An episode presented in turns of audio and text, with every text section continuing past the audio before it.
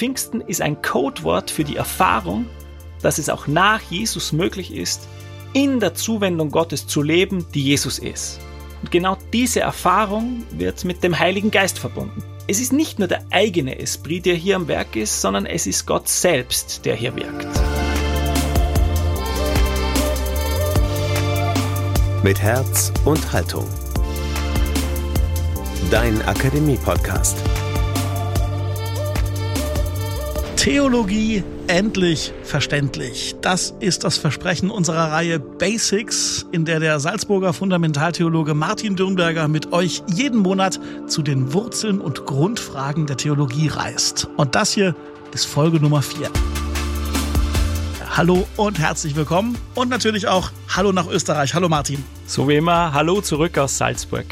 Und du hast es im Vorgespräch schon verraten, es ist ein sonniges Salzburg und du willst gleich, nachdem wir hier miteinander fertig sind, ab an den Grill.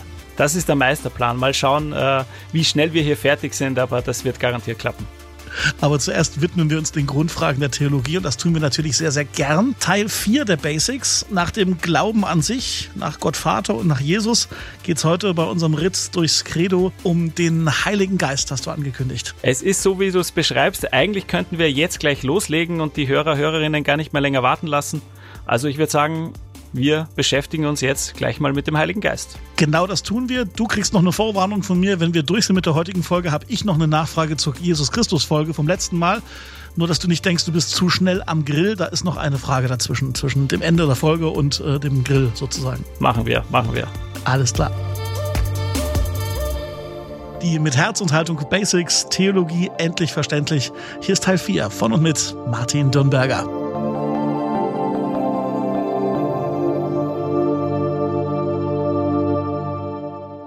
Starten wir heute nicht mit einer Geschichte, starten wir heute mit einer Person.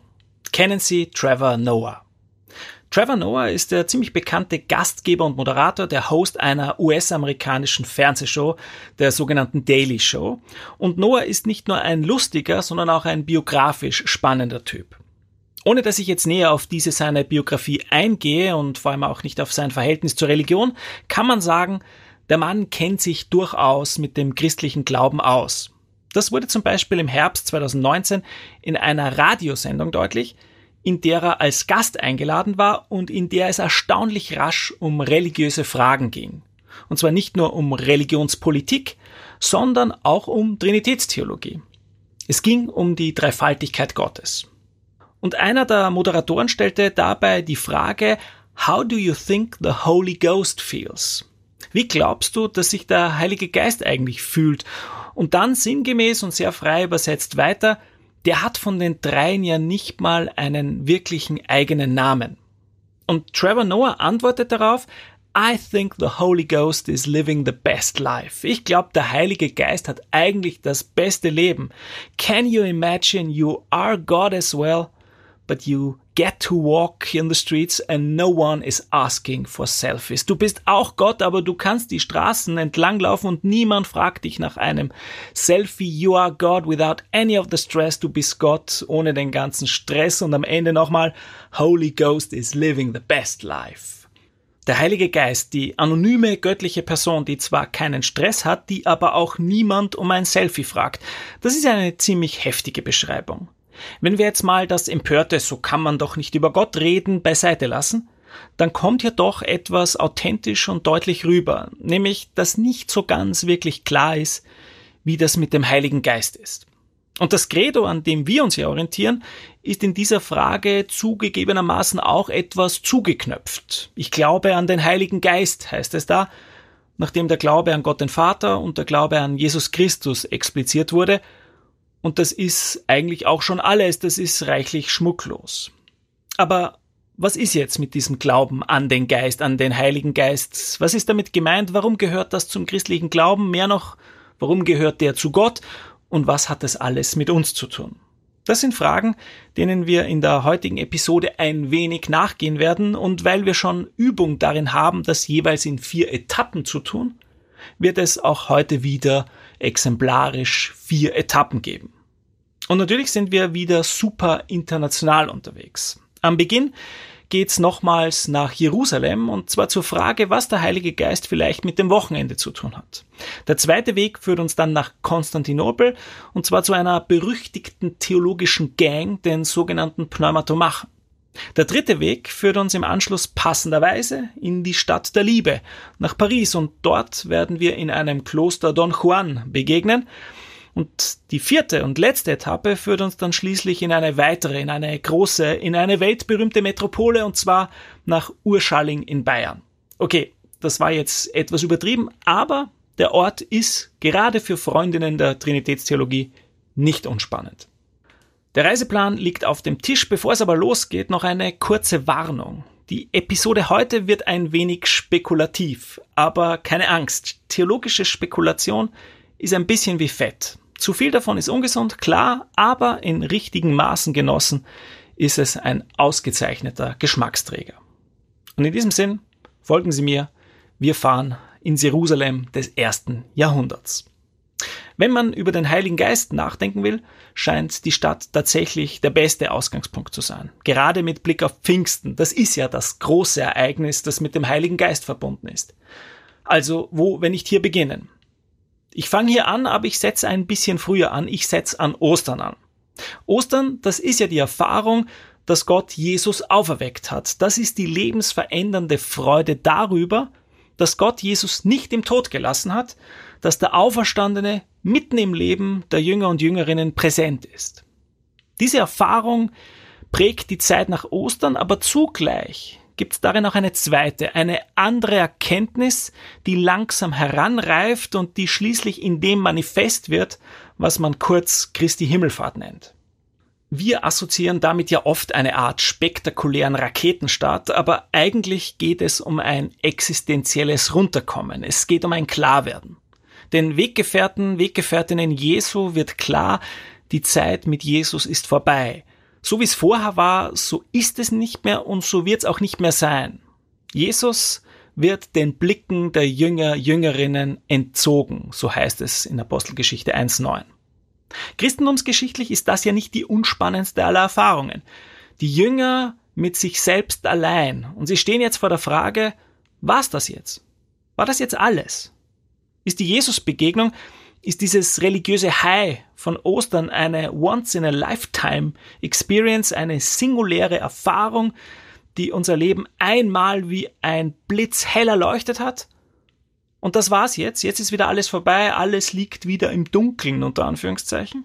Das ist die Frage, vor der die Jünger, Jüngerinnen stehen. Und genau hier ist Pfingsten angesiedelt. Und was ist Pfingsten, wenn ich jetzt wieder etwas nüchterner werde? Pfingsten ist die Erfahrung, dass es auch nach Jesus möglich ist, in und aus der Zuwendung Gottes zu leben, die Jesus erschlossen hat. Okay, der Satz ist ein bisschen weird, also nochmals. Pfingsten ist ein Codewort für die Erfahrung, dass es auch nach Jesus möglich ist, in der Zuwendung Gottes zu leben, die Jesus repräsentiert, die er verkörpert, die Jesus ist. Und genau diese Erfahrung wird mit dem Heiligen Geist verbunden.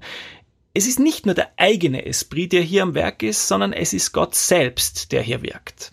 Es ist der Geist Gottes, der es ermöglicht, in der Zuwendung, in jenem Frieden, in der Liebe Gottes zu bleiben, die Christus erschlossen hat. Der Heilige Geist ist es, der uns davon begeistert und vielleicht auch manches Mal berauscht. Er ist es, der uns tröstet, wenn es schwierig ist und uns ermutigt, wenn es hart wird. Der Geist ist es also, der uns zu Kindern Gottes macht, der uns, wie Paulus formuliert, ein Sein in Christus ermöglicht. Und deshalb ist der Heilige Geist im christlichen Verständnis auch keine weitere, keine nächste Offenbarungsstufe, sondern der Heilige Geist ist streng auf das bezogen, was in Jesus offenbar wurde, und er ermöglicht ein Leben daraus. Der Heilige Geist, das ist die große Ermöglicherin. Man darf das übrigens aber nicht nur auf die Zeit nach Christi Himmelfahrt beziehen. Der Geist weht, wo er will, wie es so schön heißt, und das macht auch das Credo klar, denn tatsächlich kommt der Heilige Geist ja schon auch noch ein zweites Mal explizit vor. Es heißt ja empfangen durch den Heiligen Geist mit Blick auf Jesus, und das ist eine Spur. Offensichtlich begeistert der Heilige Geist immer schon für das Ja Gottes, für die Zuwendung Gottes, und zwar Seit Anbeginn der Schöpfung, wo der Geist Gottes, seine Ruach, wie es hebräisch heißt, über den Wassern schwebte, so Genesis 1, 2. Aber was hat das jetzt alles mit dem Wochenende zu tun, werden Sie zu Recht fragen. Naja, vielleicht kann man den Heiligen Geist in gewisser Hinsicht ein wenig mit dem vergleichen, was für viele bei uns das Wochenende ist. Nämlich eine frische Brise. Etwas, was durch und aufatmen lässt. Ein Kraftfeld quasi, in dem man neu auflebt. Ein offener Raum, in dem sich neue und andere Möglichkeiten des Lebens ergeben, wenn man gemeinsam um die Häuser zieht. Auch wenn der Heilige Geist natürlich nicht so unspezifisch wie ein Wochenende ist, hilft die Analogie vielleicht ein wenig darüber nachzudenken, wofür der Heilige Geist im christlichen Glauben steht. Er ist eben der große Ermöglicher. Klingt vielleicht ganz nett, kann ja sein, aber wenn ich jetzt so rede, dann führt das ja eigentlich wieder nur zu Trevor Noah zurück. Mit einem Wochenende, mit einer frischen Brise kann man kein Selfie machen. Aber bevor wir mit diesem Problem im Gepäck nach Paris fahren, machen wir noch einen Abstecher nach Konstantinopel und zwar im vierten Jahrhundert. Warum machen wir dort eine Zwischenlandung? Weil uns eine Frage umtreibt, die Sie sich vielleicht auch gestellt haben. Es ist ja schön und gut, den Heiligen Geist als Ermöglicherin zu verstehen, aber warum muss denn das bitte gleich göttlich sein? Wird es nicht reichen, wenn man den Geist als Geschöpf versteht? Denn immerhin gibt es ja genügend Geschöpfe, die uns ermöglichen, die uns ermutigen, ein Leben im Vertrauen auf die Zuwendung Gottes zu versuchen. Ich denke nur an meine eigenen Eltern und Großeltern. Ist es nicht ein wenig dramatisch, immer gleich von Gott zu reden? Haben wir es also vielleicht mit Marketing zu tun? Müssen wir uns Theologen der frühen Kirche wie Jungs in einer Werbeagentur vorstellen, die den christlichen Glauben besser vermarkten wollen und die dann vorschlagen, hey, wir orientieren uns an der Filmindustrie. Der Herr der Ringe, zurück in die Zukunft, der Pate, Trilogien laufen im Markt und wir gehen jetzt auch in Sachen Gott einfach auf die drei. Nein, mit Marketing hat das alles definitiv nichts zu tun, denn rein marketingtechnisch ist die Idee eines dreifaltigen Gottes, eines Gottes in drei Personen sogar ein Desaster. Warum? Zum einen steht der Vorwurf des Polytheismus im Raum. Rutscht man mit der Behauptung einer dritten göttlichen Person jetzt nicht endgültig in den Polytheismus? Und zum anderen gibt die Vermutung, dass der Heilige Geist faktisch ja doch eine Art von Konkurrenz zum Logos, zum Wort Gottes sei, der in Jesus Mensch wird. Tatsächlich gibt es auch eine theologische Strömung, die sich genau diesem Unbehagen verdankt und verschrieben hat. Eine Gang, wie ich es genannt habe, eben die sogenannten Pneumatomachen. Pneumatomachen, das klingt ziemlich vornehm, es ist aber ziemlich brutal, wenn man es übersetzt. Es heißt nichts anderes als Geistmörder. Und diese Gruppierung bestreitet eben, diese Strömung bestreitet die Göttlichkeit des Heiligen Geistes. Viel spricht also gegen diese Göttlichkeit, aber was spricht eigentlich dafür? Ich nenne nur ein einziges Argument, eine einzige Überlegung, die prominent der Kirchenvater Athanasius von Alexandrien vorgelegt hat. Wenn der Heilige Geist nur ein Geschöpf wäre, schreibt er, dann würde uns durch ihn keine Gemeinschaft mit Gott zuteil, sondern wir würden vielmehr mit einem Geschöpf verbunden. Zitat Ende. Genau das scheint aber Athanasius nicht plausibel.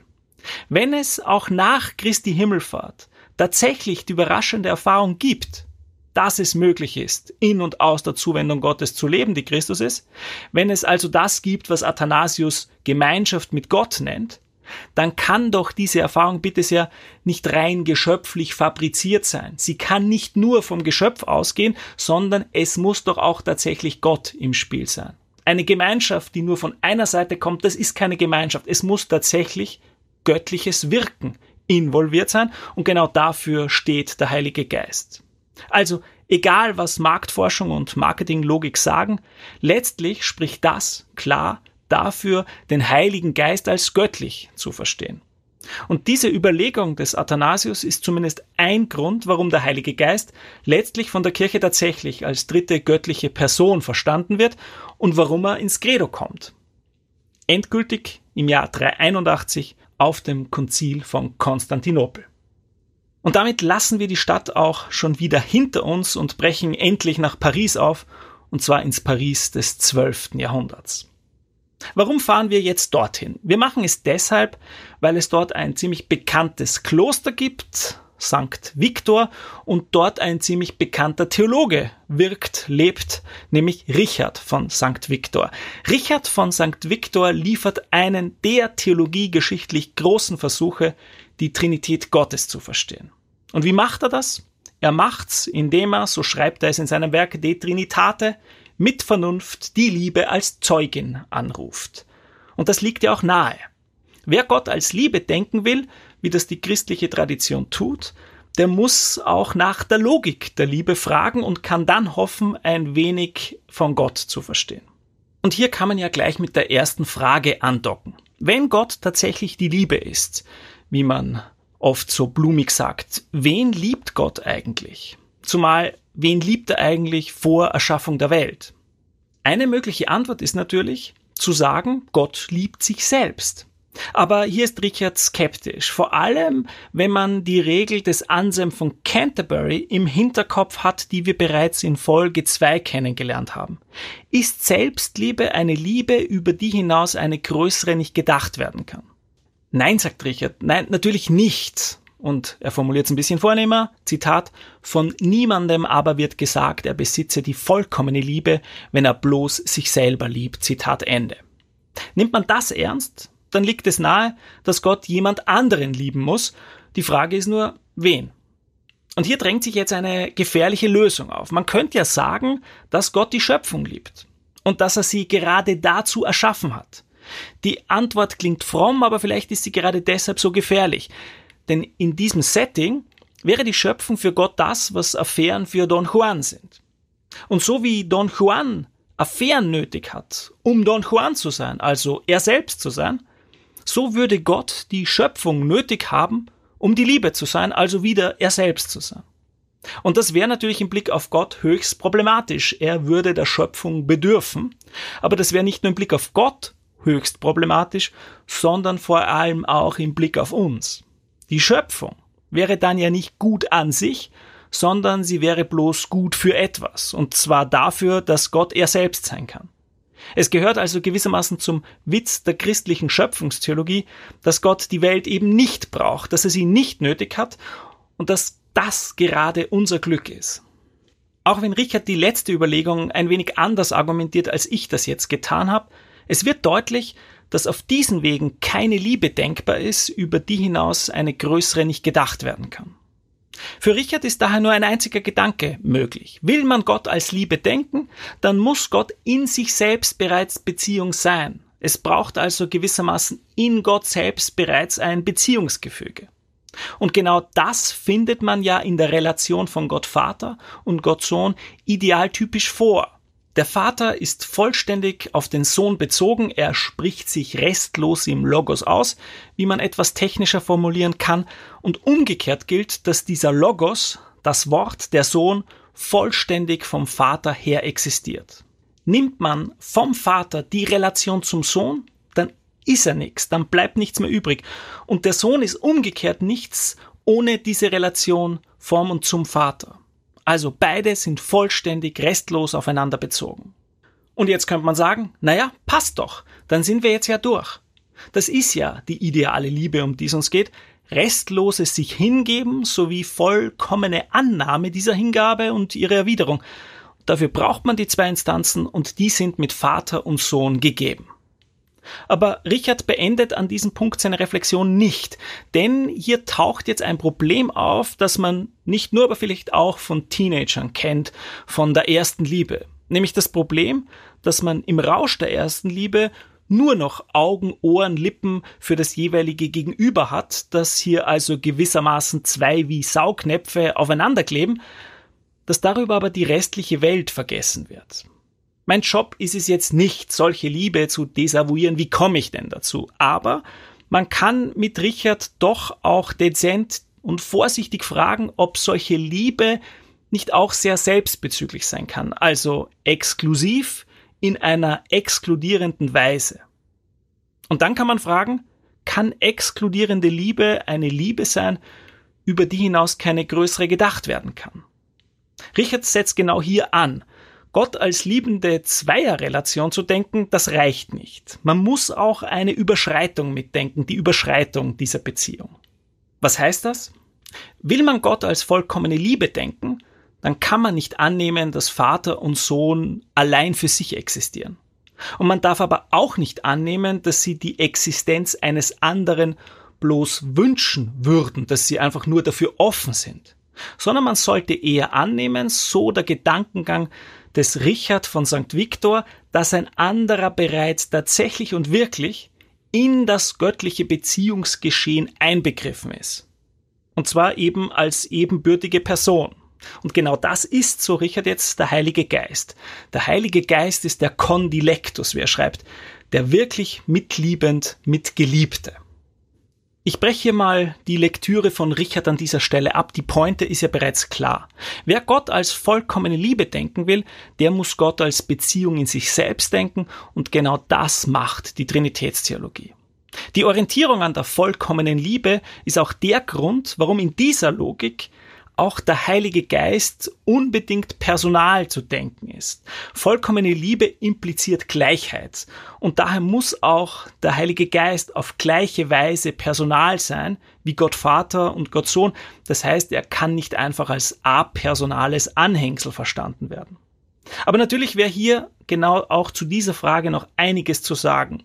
Etwa auch zum Problem, dass sich die christliche Tradition trotz allem immer schwer tat, den Heiligen Geist stabil als Person verständlich zu machen.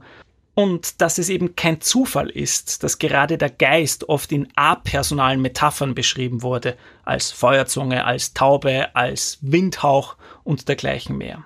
Es wäre natürlich auch etwas dazu zu sagen, dass unser heutiger Personbegriff ohnehin nicht bedenkenlos in der Trinitätstheologie verwendet werden sollte. Und natürlich kann man sich dann auch die Frage stellen, wie man hier tatsächlich noch sicherstellt, dass eine solche soziale Trinitätstheologie nicht in einen Tritheismus abrutscht. Aber all das kann hier natürlich nicht mehr geleistet werden. Das wären ja eigentlich alles wieder neue Podcast-Folgen.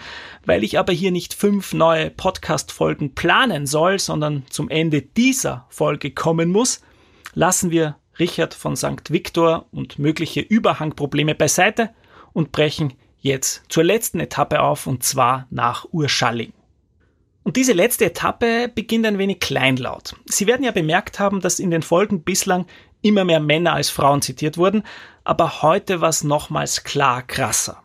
Richard kam vor, Athanasius kam vor, Trevor Noah kam vor, aber keine einzige Frau. Allerdings kann man sich fragen, ob das tatsächlich zutrifft. Zumindest kann man stutzig werden und sich diese Frage stellen, wenn man nach Urschalling fährt, einen Ortsteil von Prien am Chiemsee in Bayern. In der dortigen Kirche, St. Jakobus, gibt es ein prominentes Dreifaltigkeitsfresko aus dem 14. Jahrhundert und dieses Fresko macht einen stutzig, weil hier der Heilige Geist möglicherweise als Frau abgebildet ist. So ganz sicher weiß man das natürlich nicht, und uns interessiert jetzt auch nicht, welche kunstgeschichtlichen Argumente dafür oder dagegen sprechen, sondern was uns interessiert, ist die Spur, die hier aufblitzt. Nämlich, dass mit Blick auf den Heiligen Geist in der Theologiegeschichte immer wieder Motive auftauchen, die weiblich assoziiert konnotiert sind. Ein Beispiel. In der syrischen Tradition der Patristik wird der Heilige Geist als Mutter angesprochen, und zwar mit robuster biblischer Grundierung. Wenn Jesus den Heiligen Geist nach Johannes 15, 26 Tröster nennt, dann hört der biblisch beschlagene Mensch darin Jesaja 66, 13 mit. Wie eine Mutter ihren Sohn tröstet, so tröste ich euch, spricht hier Gott. Natürlich gäbe es auch hier jetzt noch sehr viel mehr zu sagen zur Frage nach einer etwaigen weiblichen Dimension in Gott oder überhaupt zur Frage, wie das funktioniert, solche Kategorien auf Gott anzuwenden. Aber weil wir bereits zum Ende kommen, sage ich nur so viel. Wenn Sie mal nach Salzburg fahren sollten, zum Beispiel zu den Salzburger Hochschulwochen, dann machen Sie doch halt in Urschalling und gehen Sie dort der Frage nach, ob dort der Heilige Geist als Frau dargestellt ist. Und wenn Sie jetzt sagen, junger Mann, das war ja wieder alles ganz nett, aber man kann doch nicht über den Heiligen Geist reden, ohne über die drei Kappadozier zu sprechen, ohne über Augustinus zu reden und ohne Erwähnung von Ranas trinitätstheologischem Axiom.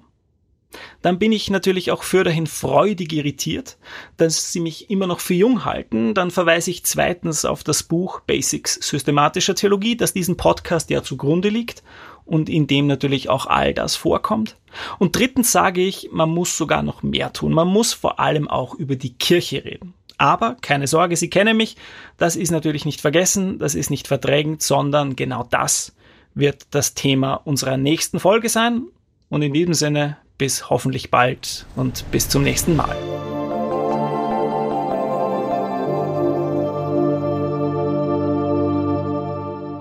Soweit Martins Ausführungen rund um den Heiligen Geist. Vielen Dank, Martin. Und jetzt, ich habe es schon angekündigt, jetzt traue ich mich mal aus der Deckung und würde dir gerne eine Frage stellen, die einem Freund und mir beim Hören der letzten Folge gekommen ist.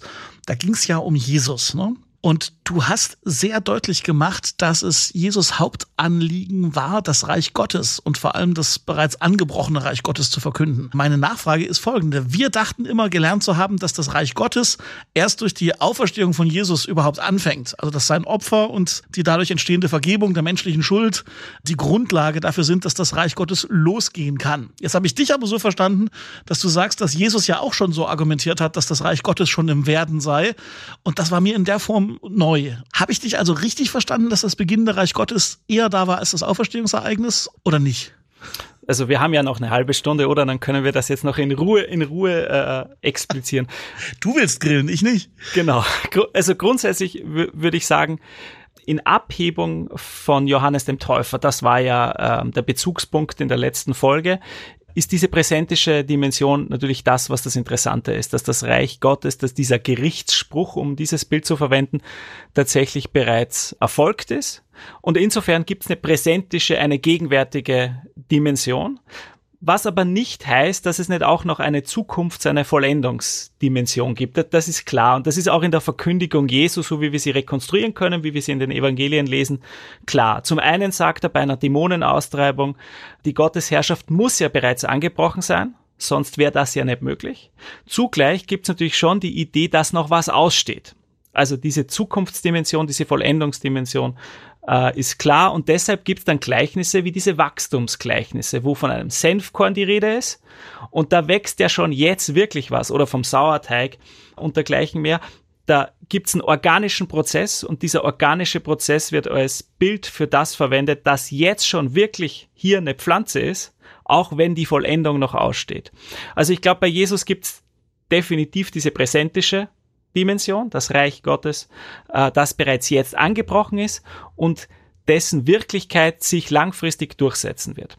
Aber jetzt, glaube ich, kommt der eigentliche Schlüssel, das Kreuz, oder? Das wäre die Frage, weil das ist ja dann quasi so eine, ein zweistufiger Einstieg ins Reich Gottes, kann man das so sagen? Also das Aufstehungsereignis muss ja einen Grund haben oder zumindest eine neue Qualität irgendwie verursachen. Die Auferstehung müssen wir nochmal gesondert anschauen. Der Schlüssel war diese, diese Formulierung jetzt für mich oder das triggert mich dann, diese Rede vom Kreuz und mit dem Opfergedanken. Und damit das ist ja völlig klar. Das ist christentumsgeschichtlich ähm, die mächtigste Tradition, dass mit dem Kreuz noch irgendwas passieren muss und zwar was Entscheidendes passiert und dass das Kreuz eine Sonderposition hat und auch für die Deutung der Christusfigur ganz entscheidend ist. Die Frage ist nur, welche Deutung man anlegt. Also in den Basics mache ich es mit Thomas von Aquin, der, den ich hier als, als Referenz verwende. Und der sagt, das Kreuz ist das Quantum der Liebe Gottes. Quantum im Lateinischen das wie sehr. Es ist nicht, dass am Kreuz jetzt plötzlich eine neue Botschaft verkündet wird oder mit dem Kreuz sich eine neue Botschaft verbindet, verknüpft. Aber der entscheidende Punkt ist, dass klar wird, wie sehr Gott die Welt geliebt hat, wie sehr Jesus auch für dieses unbedingte Ja Gottes einsteht und sich damit identifiziert. Und das hat tatsächlich einen transformativen Charakter. Das hat einen befreienden Charakter, um es wieder mit Thomas zu machen. Da gibt es eine Sündentheorie im Hintergrund, eine Erbsündentheorie. Was ist der Mensch? Er ist wesentlich auf sich selbst bezogen. Er, er, er ist ein Instagram-Fanatiker, der Mensch, also einer, dem es nur um das eigene Bild geht ständig. Und in dieser Selbstbezüglichkeit werde ich aufgebrochen, wenn ich sehe, was ein anderer für mich auf sich nimmt. Und insofern ist das Kreuz, würde er zum Beispiel sagen, das passende Mittel, er spricht von, von Convenience, es ist das angemessene Mittel, um jemanden, der in Selbstbezüglichkeit ersäuft, aus sich selbst herauszuretten, weil der Blick dann auf auf den Liebenden hingewendet wird. Und das ist transformativ und deshalb hat das Kreuz diese Sonderposition. Aber ich glaube, es ist problematisch zu sagen oder es ist schwierig, ein Bild aufzurufen, wo es um eine Schuld geht, die dann mit finanzieller Schuld identifiziert wird, häufig assoziiert wird und dann übernimmt jemand meine Schuld. Denn wie kann denn meine Schuld problemlos von einem übernommen werden, wenn ich einem Mitmenschen etwas angetan habe? Ich fasse zusammen Wir haben also durchaus richtig aufgepasst als Kinder im Religionsunterricht. dass es braucht also das Kreuz und dieses, dieses Ereignis auf Golgotha. Aber es war quasi neu für uns der Gedanke, dass diese Rede vom Reich Gottes und dieses Denken, dass das Reich Gottes schon im Werden ist, dass das quasi schon vor diesem Kreuzereignis ja im Grunde da war. Genau, also die Auferstehung bestätigt dann nur, dass Jesus ja mit seiner Botschaft recht also nur, aber bestätigt, dass Jesus mit seiner Botschaft tatsächlich richtig gelegen hat. Ähm, wie ich es formuliert habe, ein bisschen, ein bisschen äh, ungenau und schlampig, dass er kein armer Irrer war, sondern dass tatsächlich die Sache Substanz hat, weil Gott selbst dahinter steht. Wobei mit dem, es brauchte das Kreuz, muss man immer schauen, in welcher Hinsicht brauchte es das Kreuz. War es metaphysisch notwendig, konnte es nicht anders sein, konnte die Menschheit nur erlöst werden durch das Kreuz, unter Anführungszeichen. Da sind viele großen The große Theologen, und ich nenne jetzt wieder Thomas, skeptisch, weil er sagte, naja, Gott hätte sicherlich Mittel und Wege gehabt, die Menschheit anders zu retten, aber es ist das passende Mittel, weil es ein der Liebe angemessenes Mittel ist, wenn ich für einen anderen, den ich liebe, etwas auf mich nehme. Das entspricht der Logik der Liebe und insofern der Logik Gottes. Und wir wissen quasi nicht, warum sich Gott für diesen Weg entschieden hat, sondern wir können ihn nur halt kontemplieren und drüber nachdenken sozusagen. Genau, im Nachhinein sagt eben Thomas, ich beziehe mich jetzt wirklich nur auf ihn, sagt er, ist es in gewisser Weise stimmig, dass eine Liebe im Mitleiden irgendwie, irgendwas mit Mitleiden zu tun hat, weil Liebe sich darin realisiert oder auch damit zu tun hat, dass man beim anderen sein will und dass man auch für den anderen etwas übernimmt, ja. Allein das ist für die nächsten vier Wochen schon wieder genug Stoff zu meditieren. Und dann haben wir ja noch die ganze heutige Folge obendrauf. Danke dir sehr bis hierher. Und ihr merkt, wenn ihr Fragen zu Hause habt, dann traut euch immer her damit. Wir sammeln die Fragen und versprochen, Martin wird eure Fragen beantworten. Ihr müsst euch nur trauen, uns zu schreiben. Und deswegen tut das am besten über unsere Accounts bei Instagram oder bei Facebook oder über die Website lebendig-akademisch.de. Da gibt's auch einen Kontaktknopf und da erreicht ihr die Katholische Akademie in Bistum Dresden-Meißen und das gesamte Podcast-Team. Eine Basics-Folge wäre nicht komplett ohne einen Musiktipp von Martin, der zum heutigen Hauptthema passt. Martin, was hast du für unsere Hörerinnen und Hörer heute parat? Ich musste ein bisschen nachdenken, aber eigentlich gibt's ein Lied meines Erachtens, das perfekt passt und zwar von einer Berliner Liedermacherin mit dem Namen Dotta Care ist, glaube ich, ursprünglich auch Straßenmusikantin, äh, Medizinerin und die hat ein Lied, das heißt Schwangere Frauen im Baumarkt. Und das hat mit Hoffnung zu tun, ja, dass man wieder neue Hoffnung fasst, wenn man schwangere Frauen im Baumarkt sieht. Und ich dachte, das passt doch gut zum Heiligen Geist, wenn es um Neuaufbrüche geht. Also den Link zu dem Lied vom Dotak her findet ihr natürlich wieder in den heutigen Show Notes. Vielen lieben Dank, wir hören es uns an. Danke nach Salzburg, ab an den Grill und bis zum nächsten Mal. Danke, tschüss zurück. Und mir bleibt nur noch zu sagen, vergesst nicht, uns zu abonnieren oder auf Folgen zu drücken im Podcatcher eurer Wahl, denn so verpasst ihr keine weitere Ausgabe. Mit den Basics geht's weiter in vier Wochen. Mein Name ist Daniel Heinze. Danke fürs Zuhören und bis zum nächsten Mal. Mit Herz und Haltung. Dein Akademie-Podcast.